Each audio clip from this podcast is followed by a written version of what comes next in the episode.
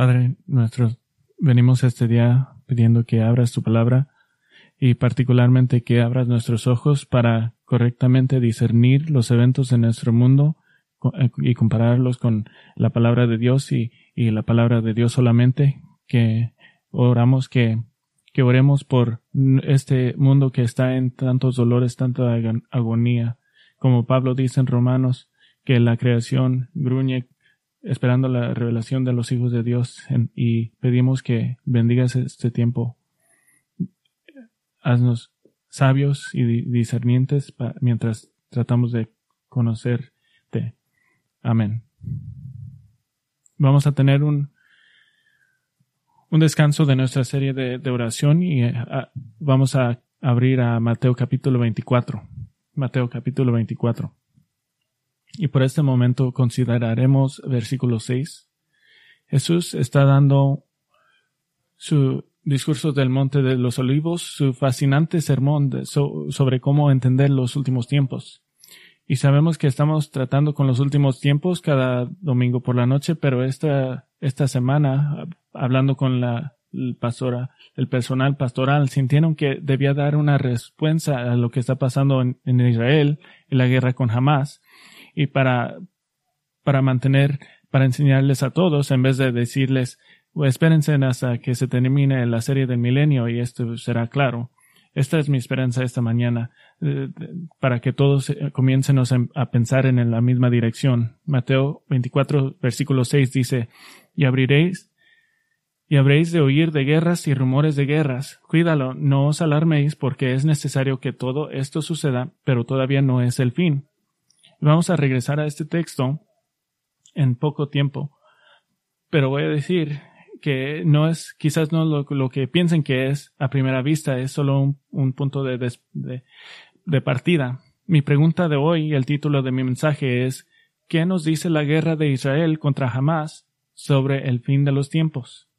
¿Qué nos dice la guerra de Israel contra Hamas sobre el fin de los tiempos? Y la respuesta corta es nada que no sepamos ya. Nada que no sepamos ya. Sin embargo, los eventos de de lo que está ocurriendo todos los días ahorita sí tienen un sentido de, de, de últimos tiempos y un sentido si eso eleva su, su, su conciencia de la escatología, esto es saludable y bueno. Lo que quiero hacer hoy es, como pueden decir, una guía cristiana para colocar adecuadamente los eventos de Israel en las noticias. Esto no es un, un, una prueba Ah, exhaustiva de nuestra visión dispensacional y pretribulacional y premilenial de las escrituras, pero va a ser un resumen. Podemos decir que estamos claramente en los últimos tiempos, que el regreso de Cristo está cerca. Sí, sí podemos, pero no por lo que está pasando en Israel. En vez de esto, decimos esto porque el Nuevo Testamento enseña que los últimos tiempos comenzó con la inauguración de la, era de la Iglesia. Jesús mismo dice al fin de la Biblia, Apocalipsis 20, 22, el que testifica de estas cosas dice, sí, vengo pronto.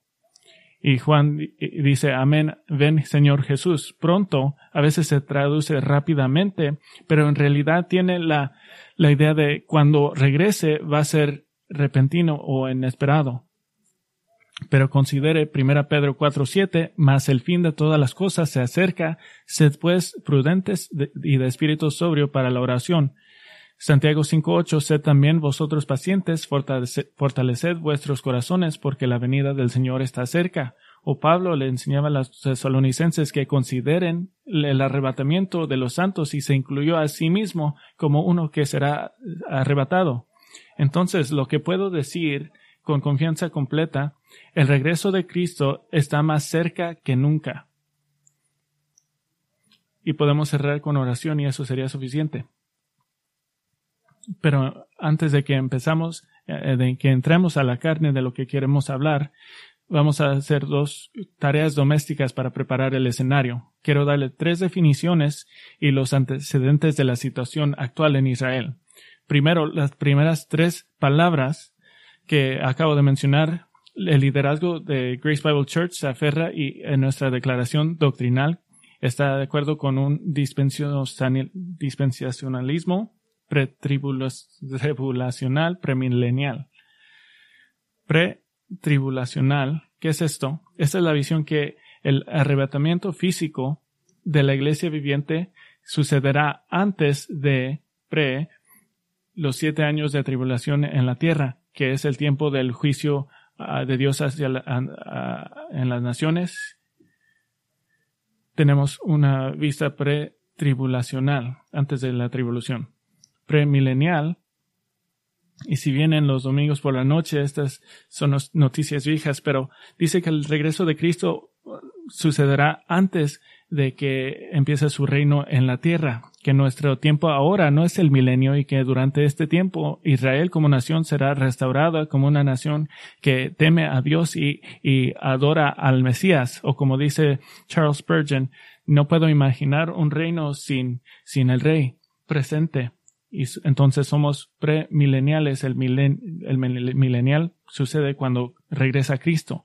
Y dispensacionalismo hay muchas versiones de esto, pero la división más básica implica dos variables. Primero, una creencia de todas las escrituras se interpretan de la misma manera, que no hay un, un, un set de, reglas para, reglas para interpretar a la profecía y otras reglas para todas otras cosas. Todas las, todas las escrituras se interpretan igual. Esa es la primera ah, variable. Y la segunda es una creencia de un Israel literalmente restaurado. Israel literalmente restaurado. Algunos continúan, de, continúan diciendo que el dispensacionalismo es nuevo. El, más reciente es el doctor Moller, pero él dice que fue inventado con John Nelson Darby alrededor de 1825. Y este es un mito, y hablé de estos mitos en múltiples mensajes, pero este es un mito. E, esa es la primera, esas las, las primeras definiciones. Segunda parte, quiero darles antecedentes de la situación ah, y no soy historio y no soy un experto político, pero quiero darles información sobre el masacre de octubre, del 7 de octubre y la guerra que ahora sigue contra Hamas. A partir de las seis y media de la mañana, del 7 de octubre, la barrera física en la franja de Gaza y el oeste de Israel fue traspasada por miles de combatientes armados de Hamas y comenzaron a masacrar a civiles israelíes. Otros llegaron en lanchas a motor a las playas y otros llegaron en, parapentes para poder entrar más lejos. 1.400 israelíes fueron asesinados y, esto incluye mujeres que fueron violadas, niños, bebés, que fueron decapacitados. Y, y muchos miembros de Hamas hablaban a su familia para, para decirles cuántas gente habían asesinado. 200 rehenes fueron tomados por Hamas y la mayoría de ellos están aún allí. Y varias docenas de americanos fueron asesinados en este ataque también. Miles de, cohetes fueron disparadas hacia Israel. Y las fuerzas de defensa de Israel son de 100.000 soldados, pero han llamado a 300.000 reservistas. Y el 9 de octubre comenzaron a dispararse cohetes desde el Líbano hacia, Israel, y, anticipando las represalias de Israel. Ciudadanos palestinos eh, trataron de, irse de la franja de Gaza, pero los combatientes de Hamas los impedían o los obligaban que se quedaran para obligar a Israel a causar muertes civiles la guerra continua y la estrategia de Israel no es de, traer paz con Hamas que han tratado de hacer en el pasado, pero ahora su estrategia es eliminar, eliminar a Hamas de la existencia. Todos han, han escuchado las noticias que hasta en los Estados Unidos que Hamas ah, precisamente representa con precisión la difícil situación del pueblo palestino, los árabes, y que jamás representa el grupo étnico conocido como los palestinos. Estos son los antecedentes básicos. con el tiempo que nos queda, quiero darle los, lo que se debe de hacer y lo que no se debe de hacer al comprender los acontecimientos actuales en Israel. La mayor parte será en lo que no debemos de hacer y luego lo que debemos hacer. Volveremos a Mateo 24 en un momento, pero este es un estudio y voy a, hablar de varias escrituras, cinco cosas que no se deben de hacer para comprender los acontecimientos actuales en Israel.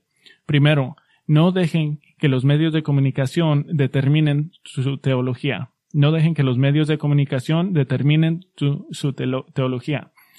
No crean las mentiras ni de, de los medios de comunicación ni de teólogos que no creen en un Israel que será restaurado y cómo interpretan los eventos actuales. Por ejemplo, muchos en los medios de comunicación literalmente culpan a Israel porque dicen que el territorio que se conoce como Israel originalmente era territorio musulmán y que los musulmanes tienen un derecho a la tierra que ellos tenían primero. Pero como nosotros sabemos, conocemos la Biblia, sabemos que la tierra de Israel fue dada a Abraham hace cuatro mil años. Josué y el ejército israelita entraron a Canaán por decreto divino en el año 1406. Y los judíos sí fueron por mayor parte exilados, pero comenzaron a regresar en el año 534.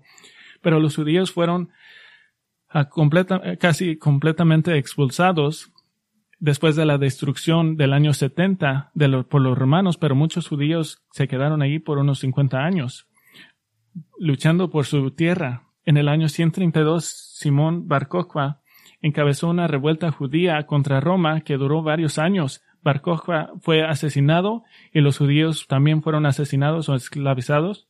Después de esta derrota final, el emperador Adrián cambió el nombre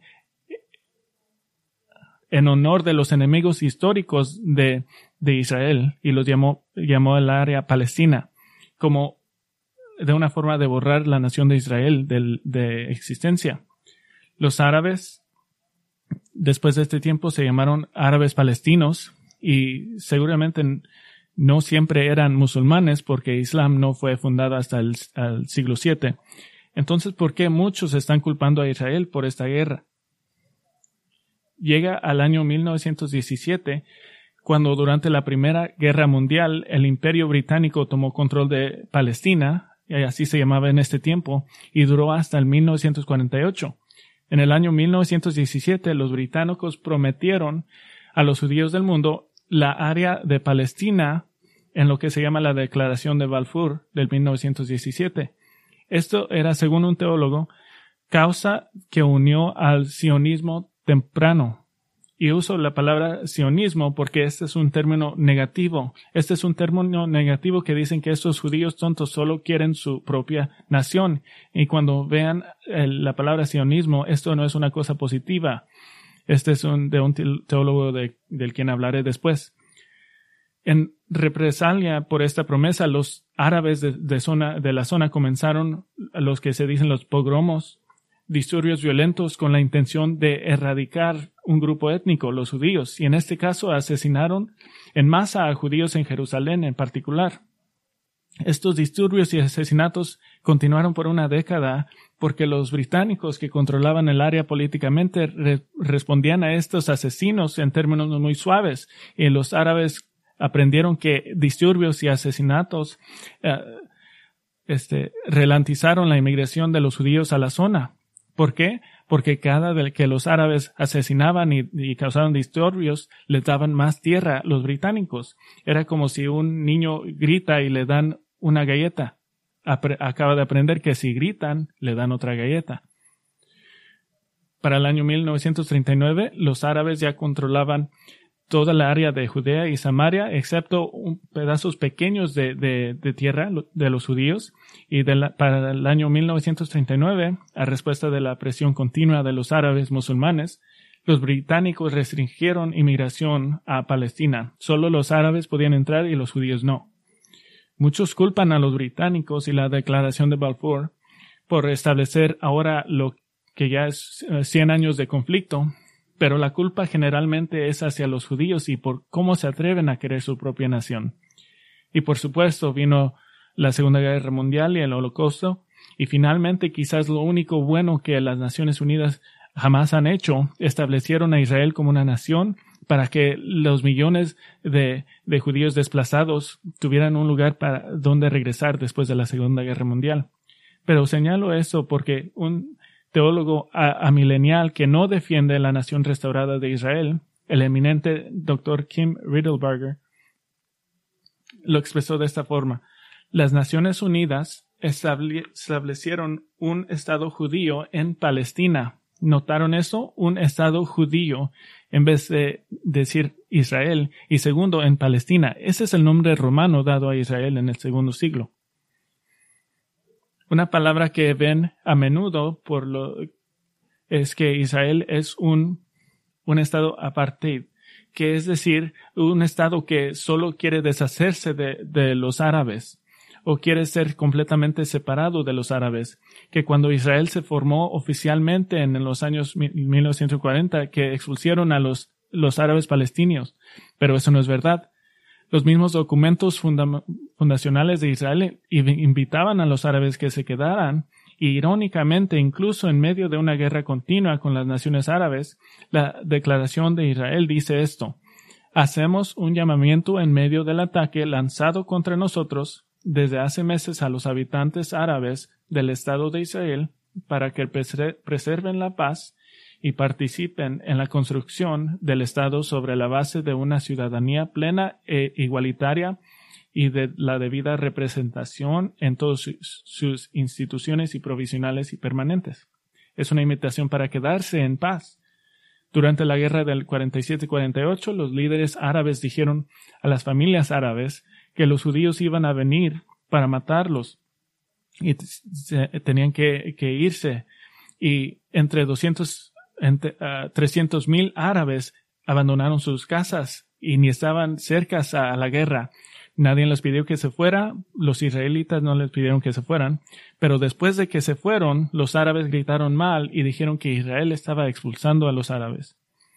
Importante, las naciones árabes no, no aceptaron los refugiados. Solo una nación hizo lo que pudiera, dieron comida, y ropa a los árabes que, que estaban tratando de salir de Israel y era el, el gobierno israelita.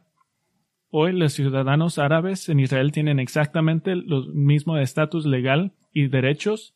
El 20% de ciudadanos de Israel son descendientes de árabe. En Cisjordania, la mayoría de los palestinos viven bajo el gobierno palestino, pero todos los árabes en la franja de Gaza están controlados por Hamas. Los árabes han participado en el gobierno de Israel y hay un árabe en la Corte Suprema de Israel. Entonces, cuando escuchan Israel es malo porque están asesinando a los palestinos y quieren negarles los derechos humanos básicos y la tierra realmente les pertenece a los palestinos, todo eso es falso. No dejen que los medios de comunicación determinen tu teología. Hay otra segunda cosa que no debemos de hacer. No confunda al Israel de hoy con el Israel restaurado prometido. No confunda el Israel de hoy con el Israel restaurado prometido. No voy a entrar con los argumentos de que Israel es el nuevo Israel, que la iglesia es un nuevo Israel, pero para todos los que creen como nosotros que las promesas de Dios a restaurar a Israel nacional son promesas literales y significan un gobierno, una nación auto, que en la tierra que fue dada por Dios a ellos, es muy importante acertar en el momento. Durante décadas, durante la formación de Israel, de la nación de Israel, los dispensacionalistas eh, han usado esto como un momento de ajá para contra los que no creen que Israel será restaurado. Pero la formación de la nación de Israel en los años 1940 no tiene precedentes y quizás sea milagroso porque nunca en la historia una nación ha sido disunida durante y, luego reunida dos mil años después. Y por supuesto, esto prueba que Dios es completamente capaz de reconstruir la nación cuando quiera. Sin embargo, es prematuro decir, ajá, Israel ha sido reunificado como nación tal como la Biblia dice que sucederá. Un simple estudio de algunos textos claves nos dirá que el Israel de hoy no es, no es el Israel restaurado prometido. No puedo hacer esto de manera exhaustiva, pero quiero darles una prueba. Algunas cualidades del profético Israel restaurado. Primera calidad, arrepentimiento nacional por crucificar a su Mesías.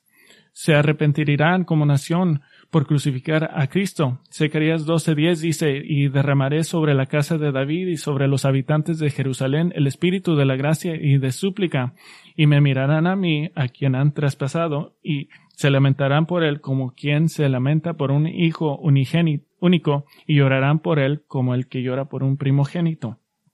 ¿Y cuándo sucede esto? ¿Cuándo eh, sucede este arrepentimiento nacional? antes o después del regreso de Cristo, como es describido después en Zacarías 14. Entonces, el regreso de Cristo, el arrepentimiento de Israel están muy cercas los unos a los otros. Actualmente, Israel nacional y todo, casi todos los judíos en la tierra continúan en una ceguera espiritual. Romanos 11, 25 indica que la ceguera parcial o endurecimiento del corazón es el estado actual de Israel hasta el fin de la era de la Iglesia que presenta a los gentiles siendo traídos al reino. Pablo escribió en Romanos 10, 1, Dice, hermanos, el deseo de mi corazón y mi oración a Dios es por ellos, es para su salvación, porque yo testifico a su favor que, tienen celo de Dios, pero no conforme a un pleno conocimiento, pues desconociendo la justicia de Dios y procurando establecer la suya propia, no se sometieron a la justicia de Dios, porque Cristo es el fin de la ley para justicia a todo aquel que cree.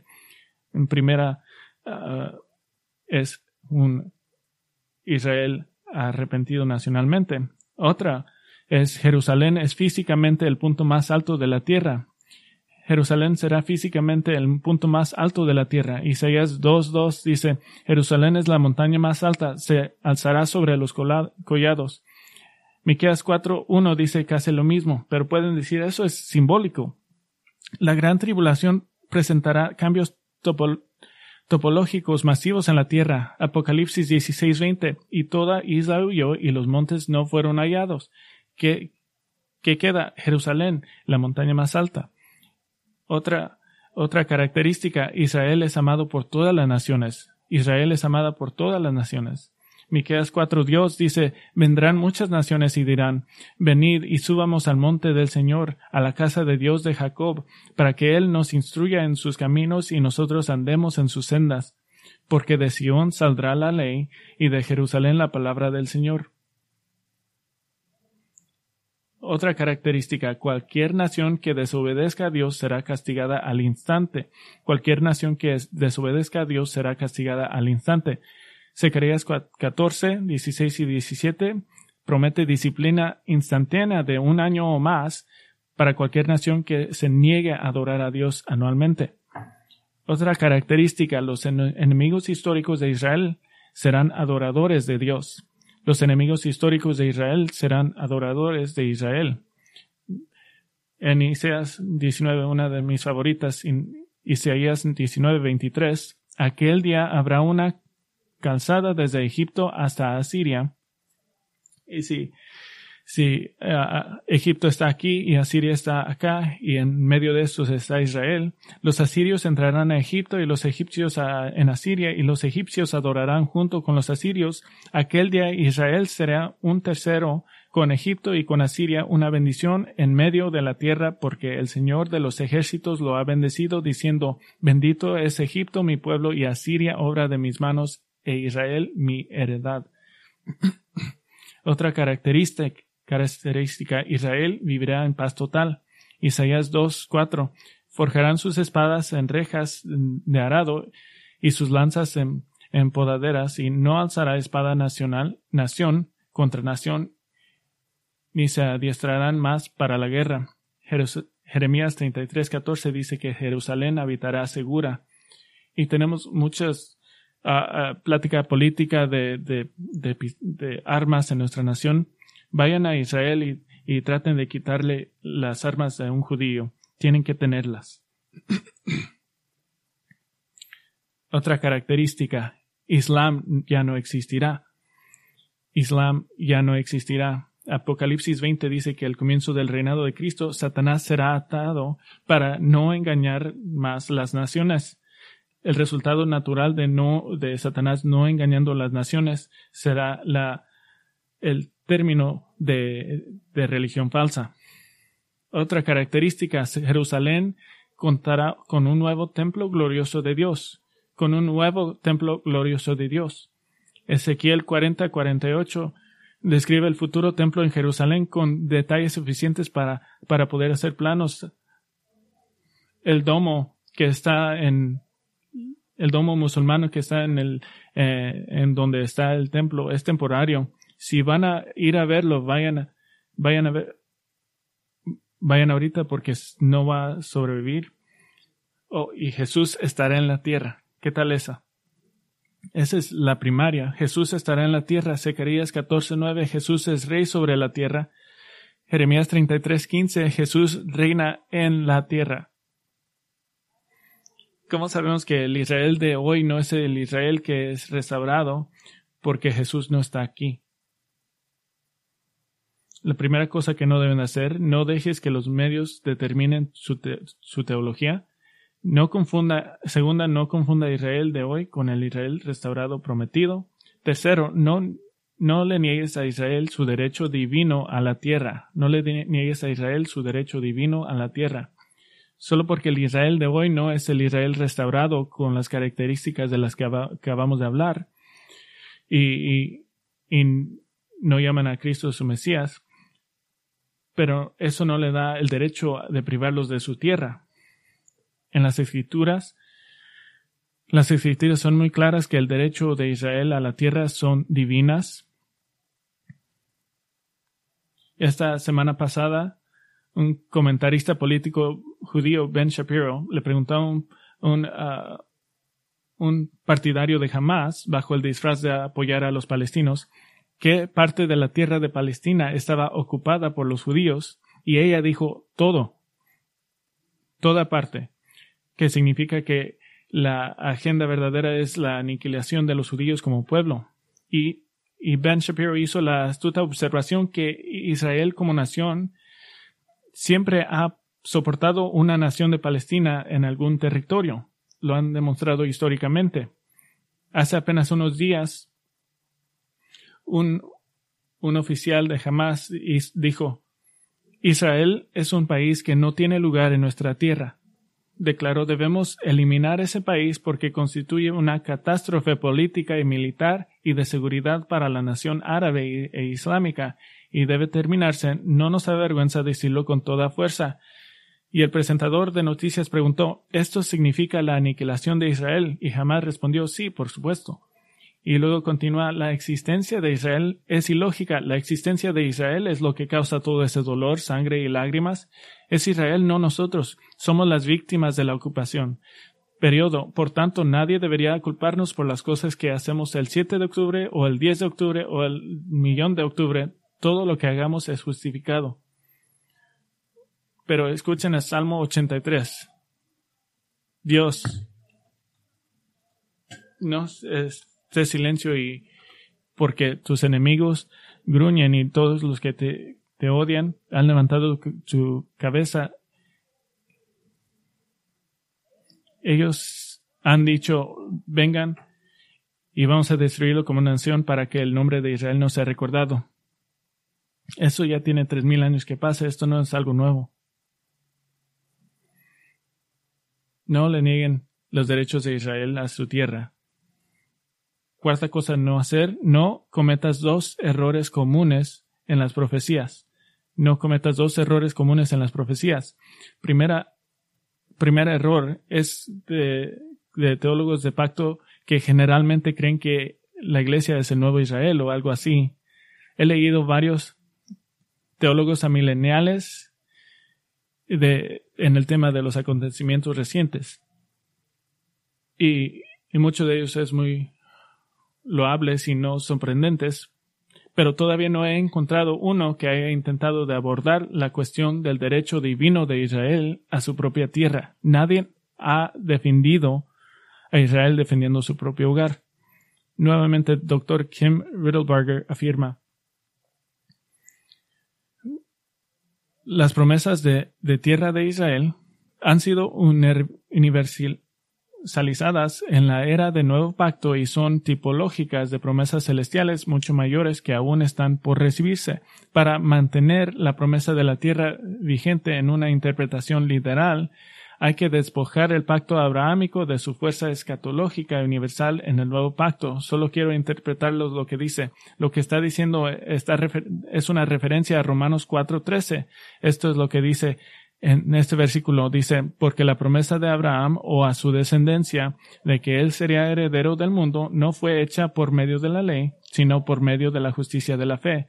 Todos los que creen eh, en Cristo por fe serán herederos del mundo entero? Sí, por supuesto, pero esto no es mutuamente excluyente con el hecho de que Israel reciba sus promesas de tierras. Y es una enorme exageración hermenéutica decir que Romanos 4:13 significa que Israel como nación nunca volverá a existir. Esta es la primera eh, eh, error.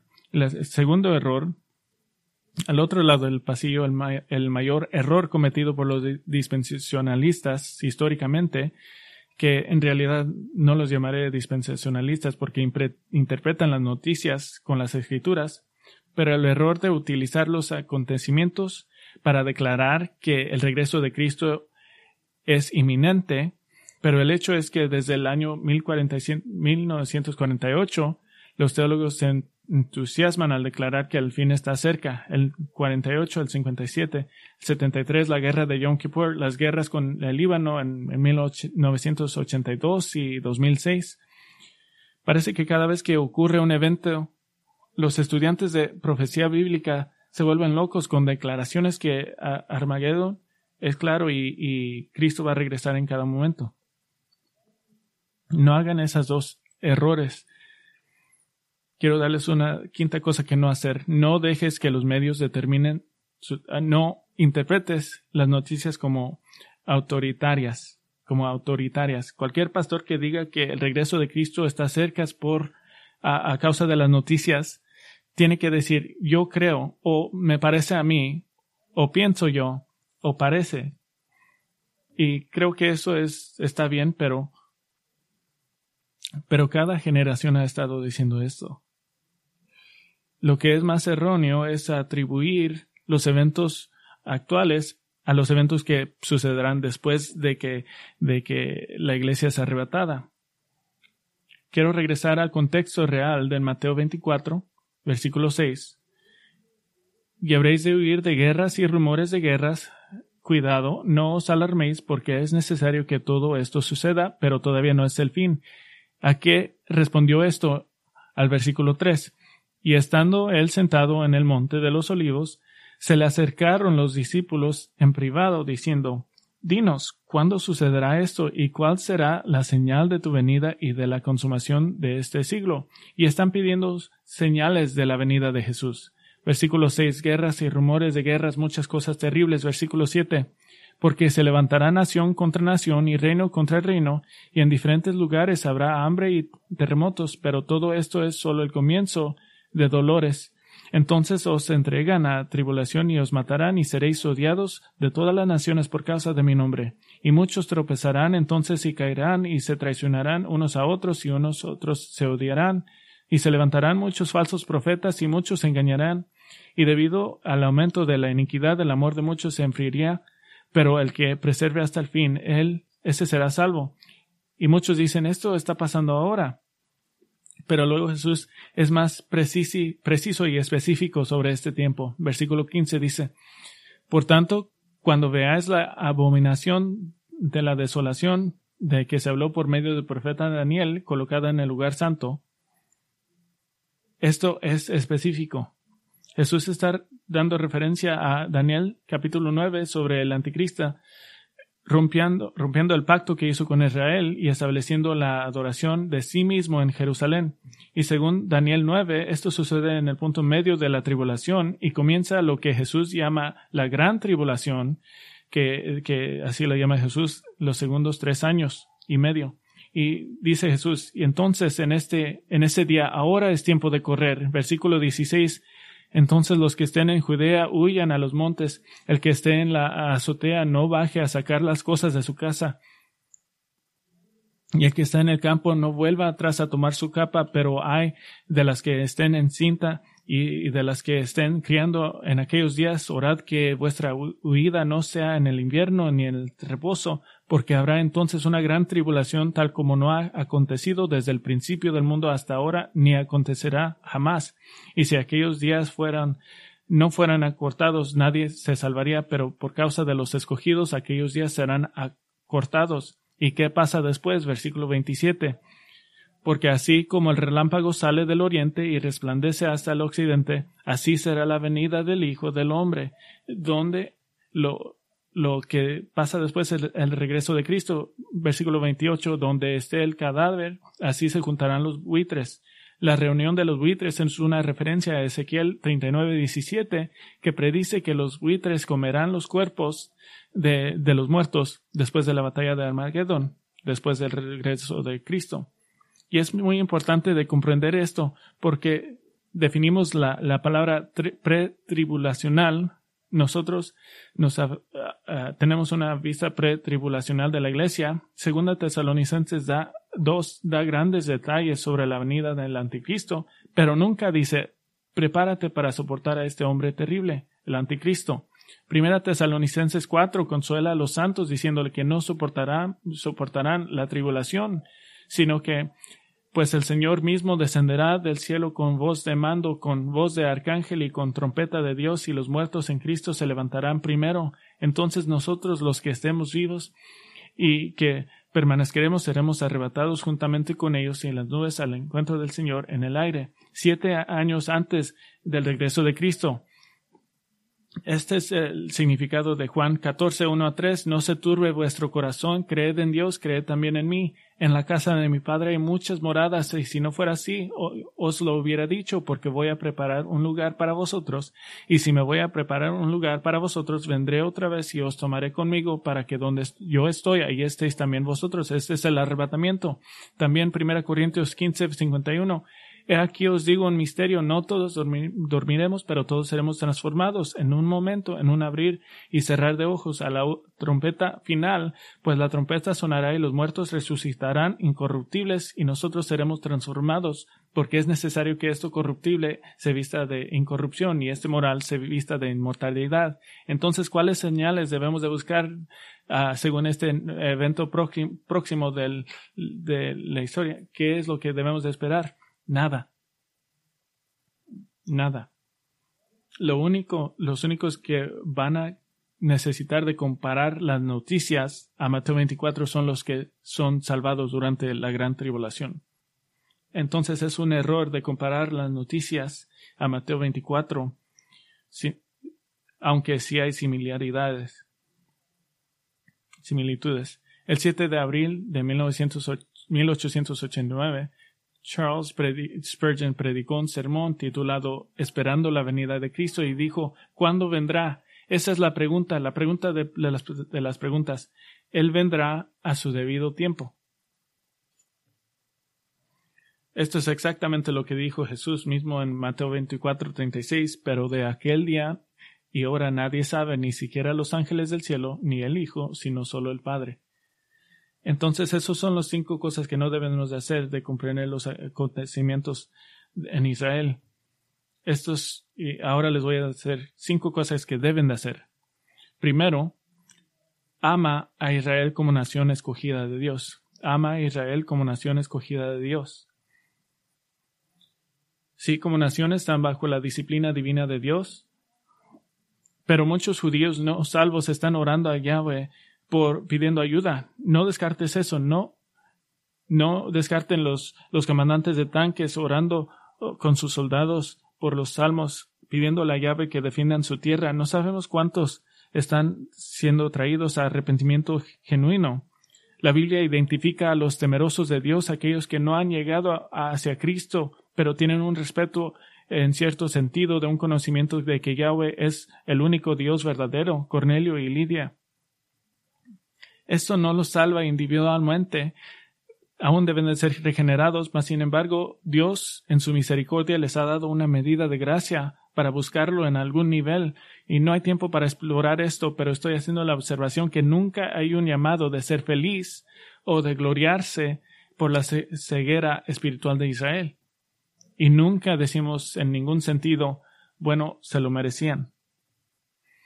En vez de esto, nos unimos a, Pablo con el dolor por el sufrimiento y la ceguera, eh, espiritual de Israel. En Romanos 9, digo la verdad en Cristo, no miento, dando testimonio de mi conciencia en mi espíritu, en el Espíritu Santo, de que tengo gran tristeza y continuo dolor en mi corazón, porque desearía yo mismo ser anátema separado de Cristo por amor a mis hermanos, mis parientes según la carne Pablo acaba de decir, si yo puedo perder mi salvación para salvar a Israel, lo haría.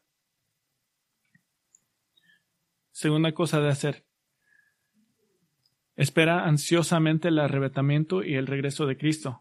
Espera ansiosamente el arrebatamiento y el regreso de Cristo. Este tema está en varios lugares del Nuevo Testamento. Romanos 8:23 y no solo eso, sino que también nosotros mismos que tenemos las las primicias del Espíritu, aún nosotros mismos gemimos en nuestro interior, aguardando ansiosamente la adopción como hijos, la redención de nuestro cuerpo. Romanos 8:25, pero si esperamos lo que no vemos con paciencia, lo aguardamos. Primera Corintios 1:7, de manera de que nada os falta en ningún don, esperando ansiosamente la revelación de nuestro Señor Jesucristo.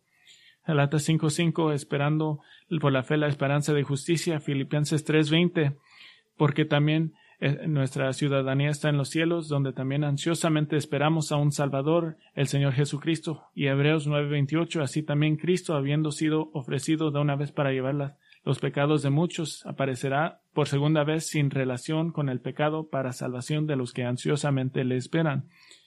Eso hace que las noticias sean más fáciles de, soportar cuando miramos para arriba, buscamos a Cristo. tercera cosa que hacer Sufre en obediencia, sufre en obediencia. Y creo que es muy interesante el libro de Primer Pedro. Es básicamente una guía de cómo sufrir durante los últimos tiempos. Cómo sufrir durante los últimos tiempos, recordando que los últimos tiempos empezó con la inauguración de la era de la iglesia. Y uno de los enfoques más grandes que tenemos en Primera de Pedro es de, cómo sufrir durante los últimos tiempos, es cómo, cómo tratar con problemas de relaciones. Y los problemas de relaciones son, pueden ser parte de sufrir. Deje darle un resumen. La relación con la propia santificación, relación con la propia santificación. Primera Pedro 2, 1. Por tanto, desechando toda malicia y todo engaño y hipocresías, envidias y toda difamación, desead como niños ah, la palabra ¿Qué tal la relación con la autoridad? Primera Pedro 2.13, someteos por causa del Señor a toda institución humana, ya sea al rey como autoridad. Después, en cuatro versículos después, honrad a todos, amad a los hermanos, temed a Dios, honrad al rey. ¿Qué tal relación de las esposas con los maridos, primera Pedro 3.1, asimismo vosotras mujeres estad sujetas a vuestros maridos, de modo que si algunos de ellos son desobedientes a la palabra, puedan ser ganados sin palabra alguna por la conducta de sus mujeres. ¿Qué tal la relación de los maridos con las esposas? Primera Pedro 3.7 y vosotros maridos igualmente convivid de manera comprensiva con vuestras mujeres como con un vaso más frágil, puesto que es mujer dándole honor como coheredera de la gracia de la vida para que vuestras oraciones no sean estorbadas. ¿Qué tal nuestra relación con los incrédulos? Primera Pedro 3:15, sino santificad a Cristo como Señor en vuestros corazones, estando siempre preparados para presentar defensa ante todo el que os demande razón de la esperanza que hay en vosotros, pero hacedlo con macedumbre y reverencia. Y su relación con la iglesia local, Primera Pedro 4:8, sobre todo ser fervientes en vuestro amor los unos por los otros, pues el amor cubre multitud de pecados. Sé hospitalarios a unos para con los otros sin murmuraciones según ah, qué tal la relación de los pastores con miembros de la iglesia. Primera Pedro 5.2 pastorear del rebaño de Dios entre vosotros, velando por él no por obligación sino voluntariamente. ¿Qué tal relación de los miembros con la iglesia de los pastores? Primera Pedro 5:5 Asimismo vosotros los más jóvenes estad sujetos a sus mayores y todos revestidos de humildad con vuestro trato mutuo, porque Dios resiste a los soberbios, pero da gracia a los humildes. Todo esto es en el contexto de vivir como si este es el último día. Ese es el contexto, Primera Pedro 1:6 en lo cual os regocijáis grandemente, aunque ahora por un poco de tiempo, así es necesario, seáis afligido con diversas pruebas, para que la prueba de vuestra fe, más preciosa que el oro que perece, aunque probado por fuego, sea hallada que resulta en alabanza, gloria y honor en la revelación de Jesucristo. ¿Comprenden qué, qué, qué profundo es esto? Si preguntan la pregunta, parece que los últimos tiempos, ¿qué, qué es lo que debo de hacer? Esposa, ama sus, sus esposos. E, esta guerra puede, puede llegar a nuestra nación. Esposas, sométense a sus esposos. Oh, pero la noticia es tan tan terrible, ¿qué es lo que tengo que hacer? Pastores, pastorean los miembros y miembros obedezcan a sus líderes. Eso nos trae confort, esa alegría. No tienes que hacer nada excepto obedecer al Señor. ¿Por qué es esto, como dice Pedro, que deben de vivir en los últimos tiempos? Porque cuando Cristo regresa, no quiere, no, no deben de ser desobedientes quieres, quieres ser encontrado en humilde obediencia. Y otro punto, y voy a tomar uno de, de los puntos previos y quiero seguir en eso. Sean miembros obedientes de la iglesia, sean miembros obedientes de la iglesia. Hay unos que escuchen que actualmente se encuentran bajo la disciplina de la iglesia y en mis conversaciones con cientos de pastores es raro que esa persona regrese y se arrepiente. Eso es raro. Pero cualquier tiempo que, que el fin de tiempos se mete a nuestra mente, esto nos debe de motivar, motivarnos a, humildad. Y quiero recordarles algo de que dijo Chad Vegas nuestra conferencia dio referencia a Mateo 16, cuando, donde Jesús declara que los líderes designados de la iglesia reciben las llaves del reino. Mateo 16, 19, yo te daré las llaves del reino de los cielos y lo que ates en la tierra será atado en los cielos y lo que desates en la tierra será desatado en los cielos. Llaves abren y cierran. Tradicionalmente, particularmente desde la gran reforma, esto fue entendido como admisión a la membresía de la iglesia, las llaves que abren la puerta, y la excomunicación, las llaves que cierran la puerta. Y es importante de, de, notar que esto no es parte de que no puede ser parte de una iglesia. Esta es una declaración que esta persona no se debe de considerar parte de la iglesia universal. Esto es grande. Mateo 18, 17 dice, si se rehúsa escucharlos, dilo a la iglesia, y si también rehúsa escuchar a toda la iglesia, sé para ti como el gentil y recaudador de impuestos, es decir, que no, que tienen fe falsa, que no estén bajo la disciplina de la iglesia cuando regrese Cristo. Esta es una posición muy peligrosa espiritualmente. Y lo quinto es por el contrario, sean líderes, sean obedientes a, o sean líderes de la iglesia obedientes, sean líderes de la iglesia obedientes.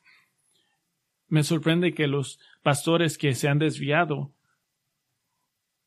de a quién le pertenece la iglesia. La iglesia no es de, no es de los líderes, la iglesia es de Cristo y, han perdido lo que deben de hacer, no conocen sus deberes.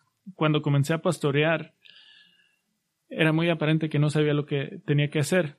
Sabía cómo enseñar la Biblia, pero no sabía nada más. No sabía a, quién preguntarle. Entonces me senté y hizo, hizo una lista de primera Timoteo, segunda Timoteo y Tito de lo que deben de hacer los, los pastores en la iglesia y era lógico, era un, ejercicio lógico, pero terminé con una lista de cuatro páginas. Y en la providencia de Dios y su plan misterioso, mi educación formal vino después en mi ministerio y doy gracias por eso. Por, y tomé muchas clases en teología y clases en eclesiología, en, en clases en pastoreo, en ministerio pastoreado y leí libros de los deberes de un líder de la iglesia y después de ocho años de estudiar la lista original que hice de primeras y segunda Timoteo y Tito era completamente uh, correcta. Los deberes eran los mismos y esto me daba confort como pastor. Nunca tenía que reinventar el ministerio o reinventarme a, a mí mismo. Todo se queda igual. Y lo que me impulsa a mí y motiva a todos nuestros líderes es que Cristo puede terminar todo esto a cualquier tiempo, a cualquier tiempo, hasta en nuestros ancianos que estábamos, estábamos uh, tratando de, entrar a este edificio. Uno de los motivadores es que quizás no tenemos cinco años, por eso debemos de ser, de ser uh, efectivos Quiero terminar este tiempo esta mañana regresando al texto que fue nuestra lectura a varios domingos, el domingo después del ataque de Israel, y quiero terminar esa lectura orando es el mismo la misma oración que, que oramos esta mañana. Abran a Salmo 122, Salmo 122.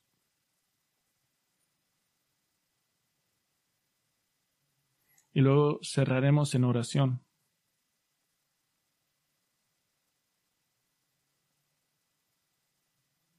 Mientras se encuentran en Salmo 122, quiero que se pongan de pie mientras leemos este salmo glorioso y luego cerraremos.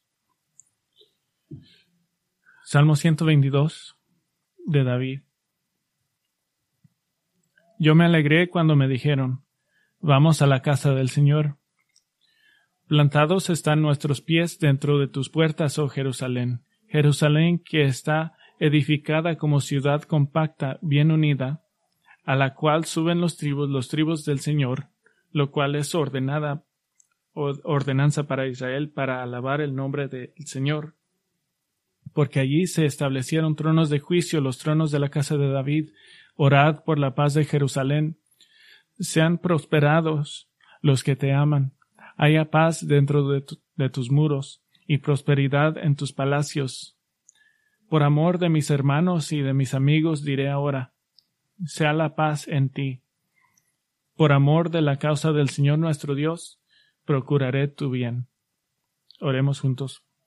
Nuestro Padre, escuchamos en, este salmo de David su amor por Jerusalén como la ciudad central de Dios, la ciudad donde la casa de hogar era ah, el centro de adoración y somos mandados a orar por la paz de Jerusalén y buscar tranquilidad dentro de sus palacios. Y sabemos que el Israel de hoy eh, rechaza a su Mesías y que Zacarías 12:10 aún no se cumple el derramamiento sobre los habitantes de Jerusalén del Espíritu de gracia y de, de súplica para mirar a aquel a quien traspasaron y arrepentirse ante su Mesías. Pero aún nos unimos con el profundo anhelo del apóstol Pablo cuando proclamó porque desearía yo mismo ser anátema, separado de Cristo por, por, amor a mis hermanos, mis parientes según la carne, que son israelitas, a quienes pertenece la adopción como hijos y la gloria y los pactos, la promulgación de la ley, el culto de las promesas.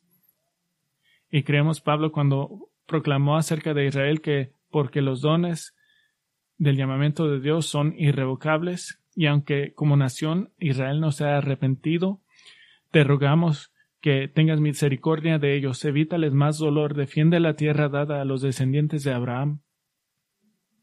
Que el verdadero rey de Israel llegue pronto y traiga paz, que el reino de Cristo venga y que tu voluntad sea hecha en, la tierra como es hecha en el, en el cielo. Que este tiempo del sufrimiento en Israel sea para la salvación de muchos que, que llegan al Mesías verdadera Mesías verdadero, Jesús de Nazaret, y que nos lleves en seguridad a ese día cuando las naciones fluyan hacia Jerusalén con alegría de corazón, corazón y conocimiento del Salvador. Y en su nombre oramos. Amén.